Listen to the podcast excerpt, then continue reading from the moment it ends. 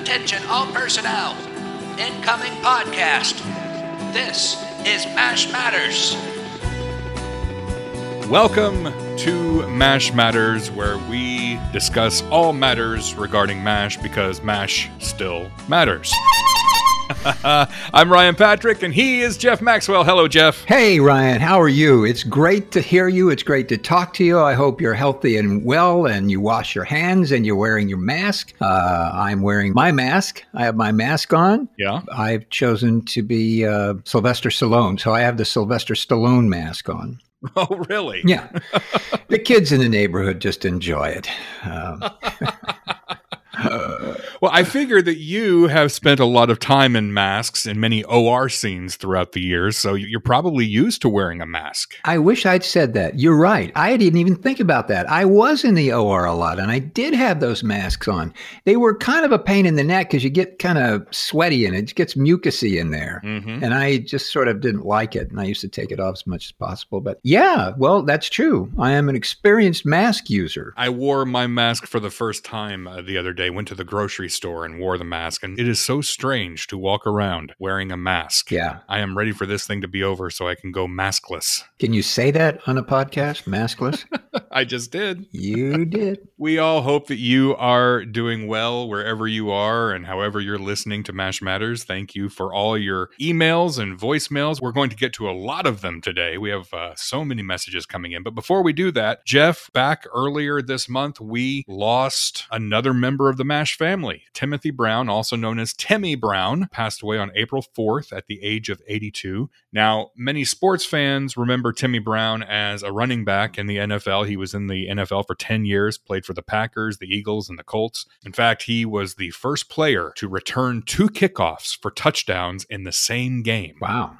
That happened in 1966. Then, after he retired from sports, he went into acting. Actually, he started acting when he was still a football player. He appeared in an episode of the old TV show The Wild Wild West. Then he went on to have roles in films like uh, Robert Altman's MASH and Nashville. He also was on TV in Adam 12 and Mary Tyler Moore Show and other appearances. Now, in the film version of MASH, he played Corporal Judson, but in the TV series, he played Captain Oliver Jones, who also had the unfortunate name of Spear Chucker Jones and uh, he was, I believe, in just six episodes of MASH in season one, and then poof, he disappeared. And many stories circulate about why that is, but I think the most widely known story is one that you're very familiar with, Jeff. Well, uh, as I learned and as I was told, I hope it's true, or I think it's true, is that the character was not continued, wasn't picked up because there were no African American surgeons in the army. Mm-hmm. So that was inaccurate. So they wouldn't do it. And uh,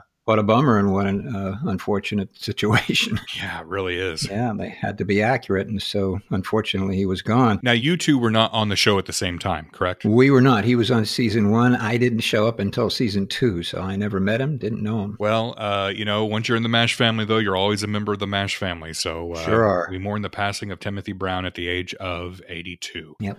So we had a lot of listener comments and messages and voicemails and emails come in, and we're just going to dive in and crank through a bunch of these uh, because they just keep piling up. And hey, we want them to pile up. We love hearing from you. We love getting these questions. We love hearing your voicemail. So keep them coming. Yeah, please. The first one comes from Gabrielle Fortier, and uh, she says, Hey, Ryan and Jeff, I think I have the answer about Jeff being in the bug out episode. I looked at my book, TV's MASH, the ultimate guidebook, and looked up the episode in question on page 342.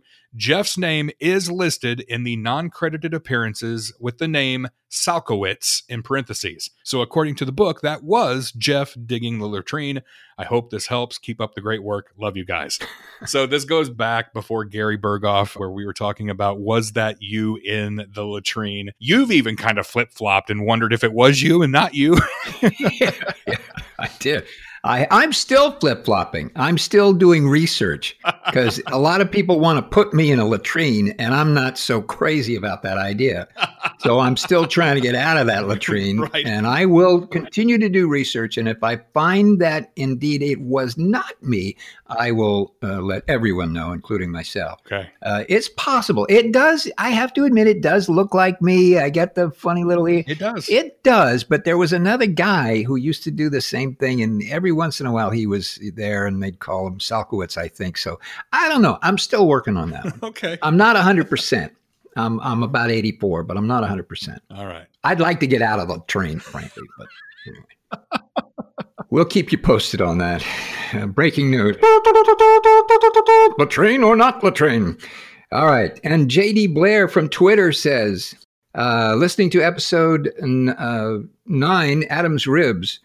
Uh, the question was, what are you doing while you're? Oh, okay. I'm sorry. He was listening to our episode nine, Adam's Ribs, um, about Adam's Ribs. Am I saying those things correctly? yes, you are. okay. The question was, what are you doing while you're listening to Mash Matters? Okay. So he says, I play video games with the game volume down all the way and just the soothing sounds of Jeff and Ryan. Oh, is that cool or what? Soothing? Really? Hmm. There are a lot of adjectives that spring to mind, and soothing is way down on the list. I, I wouldn't have sprung to soothing, but hey, Shady Blair, thank you. Uh, yeah, if we soothe you, yeah. thank you. We'll we'll continue to try and do so. AJ Gall, she wrote in and said, "Hey, I've got a bit of a random question, but did Igor have a hometown?" Hmm. I ask because I collect postcards, and I'm currently collecting cards of the main and supporting characters' hometowns. Yes, I know I will hit a snag when it comes to Hawkeye. So, Jeff, we don't know a lot about Igor's real life. We know that you worked on the stun line at the slaughterhouse at one point. You had a girlfriend and a wife, and we know that in the last episode you said you were going to go back and be a pig farmer. Yeah. But little else is known about Igor Straminsky. So, do you know, did Igor have a hometown? Uh, in my head, Igor was from Wisconsin. Really? Yes. Why? I don't know. I just picked it one day and said, eh, well, Igor's from Wisconsin. Why not? Nice place. I have friends there. It's pleasant. And, uh, you know, he might have understood about farming. There's some farming in uh, Wisconsin. There's a lot of cheese. So I just picked it. So, yes, Igor was from Wisconsin. I would say Madison, but Madison more of a, a collegiate town. So there's another. Uh, I can't remember the. There's another little town in Wisconsin. I can't remember the name, but that's where Igor is from. That that little town in Wisconsin. and on to Russ Miners. Hi, Jeff and Ryan. I've been meaning to get in contact with you over the last few weeks, but like a lot of things, this got sidelined with the omnipresent news of the coronavirus. However, I just wanted to say how much I love the podcast, having only really discovered it a few months ago. I'm typing this from my home office here in South Wales, United Kingdom. Hmm. And like thousands of MASH fans around the world, watching episodes currently on our Sony Network channel, together with my regular dips into the full DVD box set, helps alleviate some of the worries from the news and really makes me feel almost a part of the MASH family. Well, that's very nice. Your podcasts boost things even further. And I just want to say a personal thank you to the both of you for all the effort you put into making this accessible to all us fans wherever we might be. Being in the UK, I have never had the opportunity to meet any of the cast. Well, hey, fly Ryan and I over. What the heck? Right. As soon as they lift all this Corona stuff, we'll fly over. We get first class round trip, Mhm. uh, maybe even chartered. That would be even better, wouldn't it? Sure, absolutely. Yeah. So you you get to meet a member of the cast. Uh, but for those who listen to you themselves, of those cast members as well, please pass on my thanks to all that they have meant and do mean to make the world a brighter place. Thanks again for your great podcast and keep up the good work. Russ Miners. Thank you, Russ. That's really nice. Thank you very much. Yeah, thank you, Russ. Nice to hear from the UK. We also received another email from Steve Dowd in the UK, thanking us for the podcast and these uh, challenging times. Great. He he and uh, he and Russ can get together and pay for the uh, round trip uh, chartered uh, flight. I promise. We we get there. I will make a big pot of creamed weenies. All right, I promise. Do they have to supply the cream and the weenies too? I guess we can't probably take those on the plane, can we? You cannot do that. TSA would not let us do that. Hey, we have several voicemails this week. Let's get to the first one. This is from Robin Ann. Hi, Jeff and Ryan. My name is Robin Ann, and I'm calling you from New Brunswick, Canada. I first heard about your podcast about 10 weeks ago and was instantly captivated. I wanted to wait until I'd listened to the entire series before contacting you to express my gratitude. I was 10 years old when MASH hit the airwaves, and I believe I started watching it when CBS began airing repeats in the afternoons a few years later. My high school best friend and I met in 1977 and bonded over the show. She was from Western Canada, and her family had moved to the Toronto area where I lived, and they stayed there for only three years. So we have not lived in the same province for 40 years, but we've remained steadfast friends and still address each other as Hawk, that's her, and Trap, that's me. After discovering the series in repeats, I started watching the weekly broadcasts in real time, and I clearly remember laughing and crying through Goodbye, Farewell, and Amen. Television simply doesn't get better than that. Your podcast has rekindled my love of the show to the point that a few weeks ago I ordered the box set and it arrived a week later. The timing couldn't have been better because during this stressful time of COVID-19, I really need something to laugh about. Between starting right at episode one of the series and binging the last 15 episodes of your podcast in the past 10 days, I can say that I've giggled quite a bit. You, Jeff and Ryan, crack me up, and I feel like I'm listening to a couple of old friends. And I don't just mean that you guys seem like your old friends, but rather I feel like you two guys are old friends of mine. All that in just 10 weeks. There are so many things that you guys have talked about that I could comment on, but the only thing I'm going to address is episode 28. Jeff, your distress over what happened was palpable, and I'm so sorry you had to experience it. You said you hoped revealing the reason for being overdubbed was not anticlimactic, and I would say au contraire. It was far more serious and emotional than what I expected to hear, and I feel a bit like a voyeur for having listened to your story. So thank you for sharing, and please know that you have my deepest respect and affection. I'm sure there are many others who feel the same way. Guys, once again, thank you for your hard work and for keeping your many, many, not four, but many listeners entertained. I hope you and your families are safe and remain healthy. Here's looking up your old address. Bye.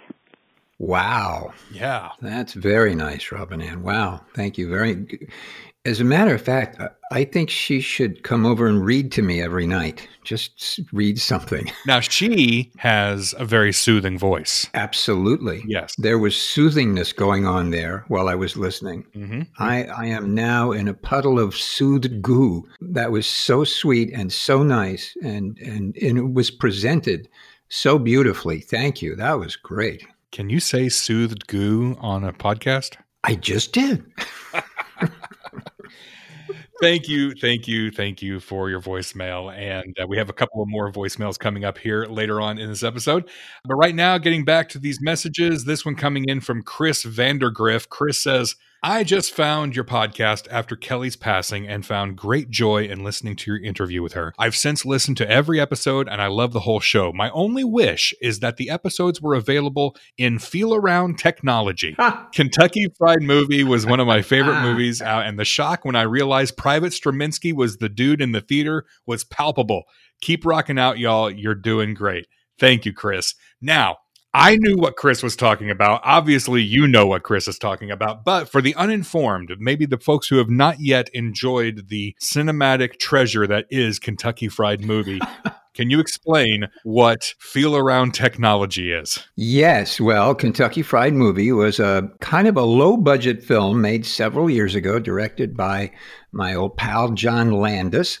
John Landis and I used to be mail boys together at 20th Century Fox when we would run amuck as young kids around the studio. Uh, he became a very, very uh, well known and uh, distinguished director, uh, having made tons of money from huge hits, uh, deservedly so. Yeah. And uh, he came to me one day on the set and said, Hey, I'm doing this movie. I got this movie thing, and it's uh, created by the Zucker brothers that are out here from Wisconsin. Uh, and they're doing a show called the Kentucky Fried Theater, and they've decided to make a movie about it, and I'm going to be the director. Hey, great, John. Terrific. And he said, Yeah, there's a sketch in it that I'd like you to do. Uh, would you do it? I said, Well, I don't know. What is it? So I read it and I thought it was really funny. And uh, I loved John and I thought, Hey, we'll have a good time. What the heck? So we shot it, and it was a segment where a fellow goes into a movie theater and sits down in the theater, and everybody who's sitting in the theater has somebody, kind of an usher type, standing behind them. And as the dialogue in the movie plays, the person who's standing behind the theater goer physically does what the dialogue is saying on the screen. so if they say, I'm going to slap your face, the guy behind the, the theater goer slaps the theater goer's face, and so forth and so on. it was a very funny sketch. I had no dialogue except in the very beginning when I go into the theater. But I just sat there and tried to react to the terrible things that were happening to me. It's funny. It was really funny. It took 12 and a half hours to shoot. It was shot in a theater in Pasadena that's still there. Wow. In fact, they're refurbishing it as we speak. And it was a lot of fun, really messy, but a lot of fun to do. and Chris, I'm making your day. I have sent a portion of your email uh, where you um, talk about feel around technology and the Kentucky Fried Movie being one of your favorites. I sent that no more than a half an hour ago to John Landis for his viewing. So there you go. You're now being read by uh, John Landis, a very famous, uh, world famous director. John Landis, for those of you who aren't familiar, John Landis, right after he directed Kentucky Fried Movie, he went on to direct a little movie called Animal House. Yeah. And then after that, The Blues Brothers and Mhm. An American Werewolf in London, Trading Places, Into the Night, Spies Like Us, my wife's favorite movie, one of her favorite movies, The Three Amigos. Yeah. A movie I love, Oscar, uh, starring uh, that guy on your mask, Sylvester Stallone. You're the one. Yeah. I loved Oscar. I loved it. Uh, so yeah, that's that's awesome. That is awesome. And uh, by the way, uh, you can find that scene from Kentucky Fried Movie on YouTube, and I will put a link to that in the show notes. So if you haven't yet seen Feel Around Technology from Kentucky Fried Movie, just go to mashmatterspodcast.com and look for the show notes for this episode, and you can watch it. It is a delight. Yeah, a lot of fun. Uh, from Steve Robinson. Hi, Steve. Jeff and Ryan. Although I have only been able to listen to parts of the podcast, I love it and will try to catch more when I have more time. Well, you have a lot of time now, Steve. What are you doing? You can't do anything anyway, so start listening, for gosh sakes. Thought you might find interesting. I wanted to be a writer when I was younger and submitted a few treatments, but was turned down because I didn't go through an agent, the usual procedure. I received two letters explaining my treatments couldn't be used one from Thad Mumford and one from Alan Alda. It was a thrill to get such letters, even if it was bad news. Keep up the good work. Thank you. That's Steve from uh, Normal, Illinois. Oh, okay.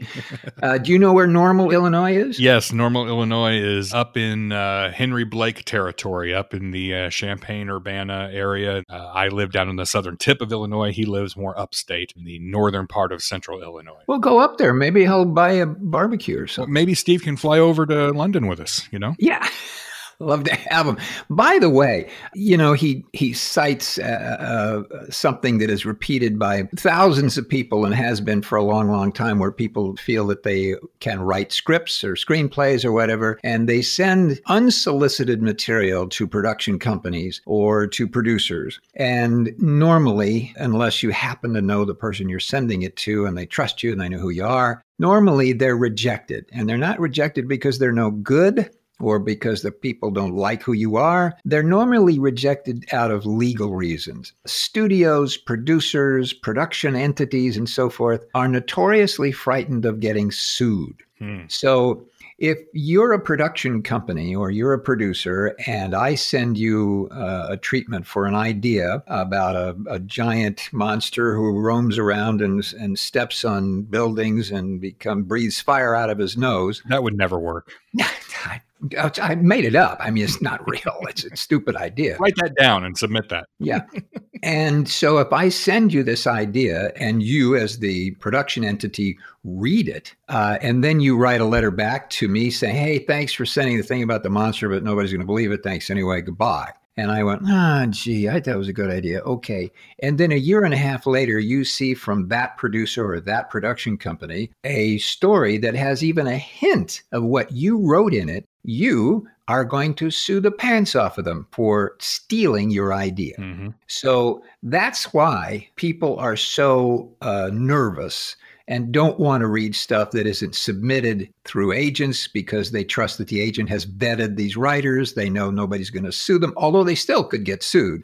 but it still cuts down, you know, the probability and their vulnerability by using uh, an agency situation or a personal relationship situation to read the material. So kind of that's what happened. Also, the, you know, production company that was creating and producing MASH episodes were paying really good writers a lot of money right. to come up with ideas.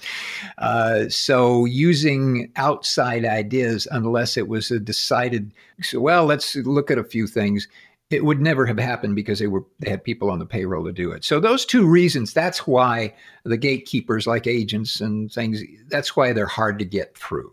You can eventually, if you keep trying and banging on doors and saying, please, please, please, please, please, and coming up with creative ideas to get to know people, networking with various people to go, you know, hopefully that will help you you know, give material to somebody, you can do it. But that's kind of what happened, Steve. I, I find it interesting too that he received letters back from Thad Mumford and Alan Alda saying, "Here's why we couldn't use your treatments." Yeah, yeah. I can't imagine that that happens at that level these days. They probably stole his ideas. You know, I, probably said, "Hey." That's pretty good. We'll just tell them no. right.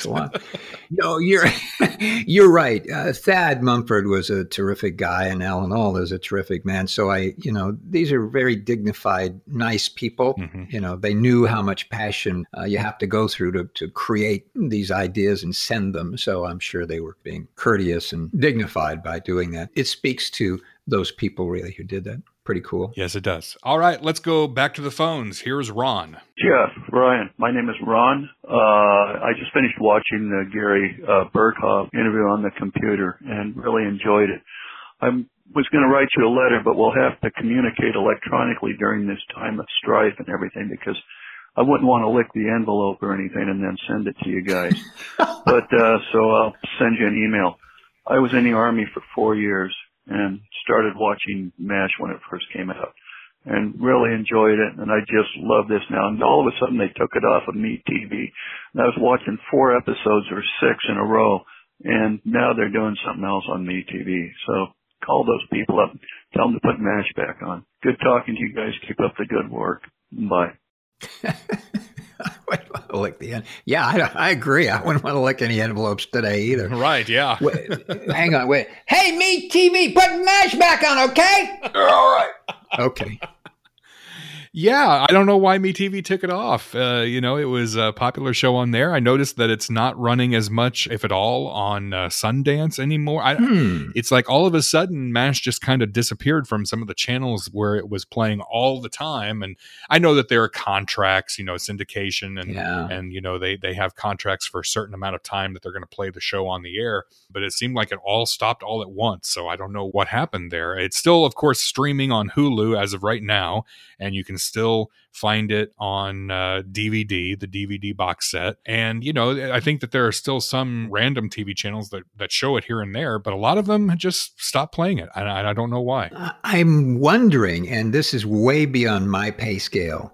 But I'm wondering during the acquisition of much of 20th Century Fox by Disney, mm. if any of that plays into that those dynamics. I, I, don't know. Could be. Could be. You know, various companies own other companies, and they go, well, I don't want that company to have what we're doing. We're going to do this.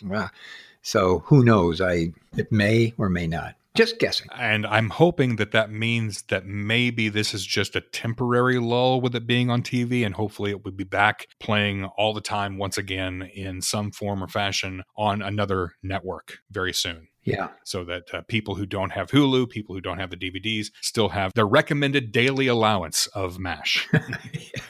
I had Hulu once and I had some ointment and it took it right away over a couple of weeks and it was gone. So there is hope for us out there. I could never get the hoop to go completely around. It would I would get it like halfway and then it would fall to the ground. I could never get it to go all the way around. You were too greased up. It wasn't it wouldn't like cling. it was that soothing goo that I had around me. All right, moving on. Um, okay. Uh, hey guys, I am a 26, almost 27 year old girl in the Coast Guard, and I'm actually a CS, a culinary specialist. Mm. So, in the last couple of years, I've been understanding Igor's character more and more. thank you. Thank you. she says, I was curious. I'm aware of some of the guys being veterans, but it was curious as to how many actors and who on MASH served in the military. I also want to thank you for this podcast and being a part of the best show that I continue to relate to. Seems like every new chapter in my life, I find a cool way to love the show even more. Much love from this coastie, Jen Arnold, or also referred to as CS3 Arnold in the Coast Guard. So thank you, CS3. Yeah. And thank you for your service, too. Yes. Here's what I was able to find. And, and Jeff, I don't know if you know any more, but I know Alan Alda was in the military. He was in the Army Reserve for six months in Korea. Jamie Farr also enlisted, and he was stationed in Japan, but he then went on to perform in the USO tour of Korea with Red Skelton. Wayne Rogers was a ship navigator in a short stint with the U.S. Navy. And then Mike Farrell was also a uh, serviceman. He served in the U.S. Marine Corps. So those are the ones I know of. Are you familiar with anybody else who had any military background who was on the show? Uh, Loretta Swit. Would, maybe I shouldn't say. Well, CIA. That's all I'm going to say. Oh, really? CIA. Wow. This is a scoop. Scoop. Yeah. Should we say this? You cannot say Loretta Swit was in the CIA. No. If we whisper it, it's okay though, right? Yeah. Okay. Go. Go ahead. So Yeah. we can whisper that she was a CIA agent. Loretta Swit, CIA agent extraordinaire. Yes. Shh. Yes. That's all. That's all I'm going to say. And we're back. Yeah, hey, we're back. Hey, welcome to MASH Matters. Jeff Lawrence from Omaha, Nebraska says, Hi, Ryan and Jeff. I have listened to every show, and it has become a true exciting day when the new pod drops and I am able to get to listen. Want to thank you for deciding to do this. I've always enjoyed the shows that were shot on different locations other than the camp area, like Rosie's Bar, on the bus, or in a cave. Uh, it gave fresh perspective and so forth. I'm saying and so forth because my printer actually has left out certain words, so I'm going to make it up. Anyway, I he's saying it's always seemed to have an interesting plot in other places. Um, are there any of those episodes that stand out uh, for Jeff from shooting, or is there one a favorite one you enjoyed watching, Ryan? Okay, I'll tell you the one that I enjoyed. You- Ryan, you were going to have to tell me what episode it was because I don't know. It was the tug of war thing. Yeah, that was uh, the episode Bulletin Board. Bulletin board. Yes. Okay, there you go. That was fun. We were all outside having a great time. It was dirty and filthy and, and a lot of fun to do. So that was my fun episode out of stage nine. The two episodes that come to mind, and you mentioned Bus, Scott. I do like the episode The Bus, which takes place entirely on the bus. The bus breaks down and they break up and go out and try to find help. And Radar gets lost for a while. And then they find a, an injured Korean soldier and bring him onto the bus. I really liked that episode. If memory serves, it was one of those episodes too where if there was a laugh track, it was used very sparingly. Uh, the other one, when you mentioned Rosie's Bar, the episode A Night at Rosie's is a great episode because one at a time, everybody from the 4077 ends up at Rosie's for the whole night. And it's it's just a fun episode. That's where we meet Scully for the first time, who goes on to be, you know, a love interest of Margaret for a few episodes. And we just get to see these characters in a different setting other than the 4077. So A Night at Rosie's and The Bus are my two that stand out that took place apart from the camp at the 4077. It was always fun to be in a different location. It was kind of cool. You got to see a different perspective of everybody's behavior because you behave a little bit differently when you're in a different room, different location. So it was uh, pretty cool. So I have a question. When you're on the stage, when you're on the sound stage, obviously you have the different set pieces there on the stage. You have the OR, you have the swamp. When they would do something at Rosie's, would they have that set built specifically for that episode, or would there always be a section of the soundstage that was devoted to Rosie's? What? what was the question? Uh, let me. what are you saying? Now you're asking me what, Ryan? You want to know whether or not we got the set already built, Mhm. or we got to build the set for Rosie's? Is that is that what? You, Would the set have to be rebuilt every time that Rosie's was needed for an episode? I believe it. W- there were okay. That's a great question. On stage nine, all of the interiors for all of the things you saw on the show existed. The exteriors existed in some form so that the camera could shoot outside the the tent or whatever so that you could see it.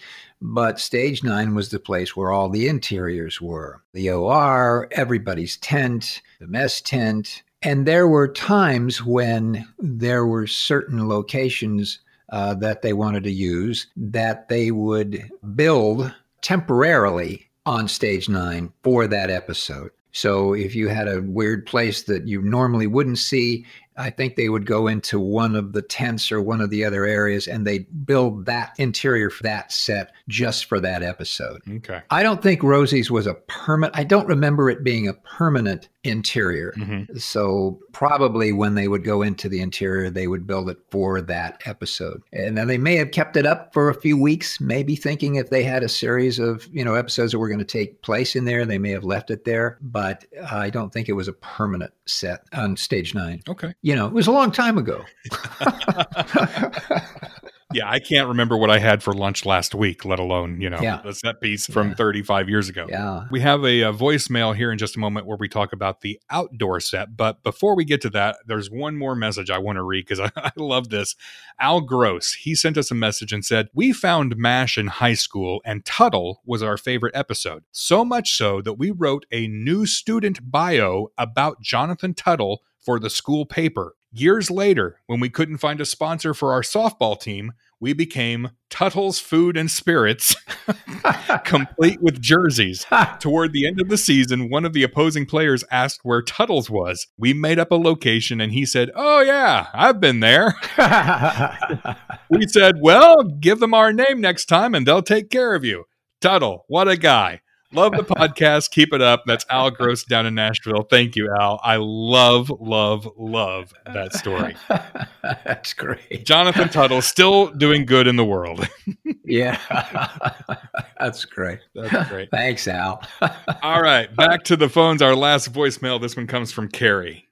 Hi, my name is Carrie, and I'm calling from Northern California, and I'm actually uh, near LA right now driving, and I'm listening to you guys, and I just visited the MASH set Oh. at Malibu Creek State Park this morning, and so it's appropriate to be listening to your podcast as I'm driving from there back to my friend's house in LA, and I had a question about the MASH set it is tiny when you get out there. Like the helicopter pad is tiny. The set looks really, really, really small in person.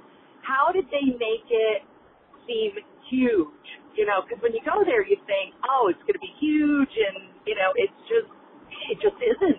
I, I just don't know where everything was or how it all came together, and I was curious, like trick camera work, or you know, you're on the helicopter pad, and there's like that doesn't fit like two helicopters and a jeep and an ambulance coming up with radar hanging off the side of it and so I was curious about that. Like how how how did it get filmed? Did they move tents around? Um I know that you had an indoor set as well that did a lot of the interior scenes, but I had that since I'm on my way back from the set right now. Okay, thank you so much. All right, thank you, Carrie. Cool. So we've talked about stage nine. Now let's talk about the ranch. Yeah. So she went, she visited, and she found everything to be much smaller than she expected. Can you speak to that? Yes, I can. It is due to the photographic protocol. when you have lenses on cameras, these lenses uh, tend to make all of the things that you shoot with those lenses look larger. Hmm. So that when you're watching on a television, it looks like a big place, but when you see it, it really wasn't as big as it looks on television. The perspective is different when you're seeing it live. And that'll happen if you go to a, even you go to a, a taping of a, of a live television show. When you get there and you're sitting in the audience, everything is a little teeny tiny, but when you're looking at it on television, it fills your screen so it looks really big. It's it's about the perspective and the process of something being photographed that will give you that sense. Now, at the ranch, have you ever been to the ranch? You know, I have not, and that's a bucket Oh. list trip for me. I would love to go sometime. Yeah, You got to come out here. We'll go. let's do it. We'll bring our hot dogs. We'll go out. We'll roast some weenies. we'll have a good time. Yeah, Everybody's listening. Come with us. sure. What the heck? Everybody can come with it.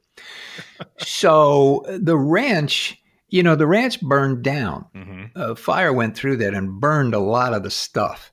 So they they did outlines of the tents. The last time I was there, anyway, they they made outlines of the tents in tape or whatever color, so you could see where everything was. So eh, because you're looking at a at some tape or a little sign that says this is where this tent is, you don't really get to see the the expanse of the actual tent. So it's going to have a little bit of uh, smaller look as well. And the helicopter pad was pretty big. I, I don't know. Maybe they took some of it away or maybe some of it washed away. I don't know about that. I haven't been there for a million years, so I'm not sure. But I can tell you that when you photograph something and you look at it on television, you're looking at a huge picture of a thing. But when you're standing on that set, you're looking at a lot of things. And so the camera lenses and that perspective messes with your head a little bit, makes everything look small. You know, it's true. I went to two tapings of The Tonight Show with Jay Leno. Mm. On TV, that studio looked massive. But when you walk in, it's not. It's tiny. Yeah. You're in there and it's cramped and and the musical act, if you're sitting over on the side where they do the music act, you're practically on top of the music act. Yeah. you know, when they're performing. It's amazing. But because of the different angles and the different things they can do with lenses, it just makes it look huge and it makes it look like the audience is thousands of people when really it's about 115, you know? Yeah. Uh, It's it's amazing what they can do. It's Yeah. it really is. Yeah, so that's it. When you go out and you see actual sets, um, that's what happens. It's a it's a thing. Your your your brain tricks your eyes by looking at it on television. It seems so huge, and the camera lenses make them look very very wide and expansive. So those things in combination give you that sense that everything is really big, but it's it's really not. I, w- I wonder how many guys right now are going to Amazon and typing in camera lenses that make things look bigger. And that wraps up this episode of Mash Matters. That's good. As always, you can reach out to us at mashmatterspodcast at gmail.com. You can find us on Twitter. You can find us on Facebook as well. And uh, please subscribe to us on your favorite podcast player. If you listen to us on Apple Podcast, you can also leave a five star review and write a review there, and we'll be reading some of those coming up in the coming episodes. And we have some more big announcements on the horizon as well. So stick around for that. Very very very exciting announcements. Yeah. Yeah. Very exciting. Here's looking up your old address.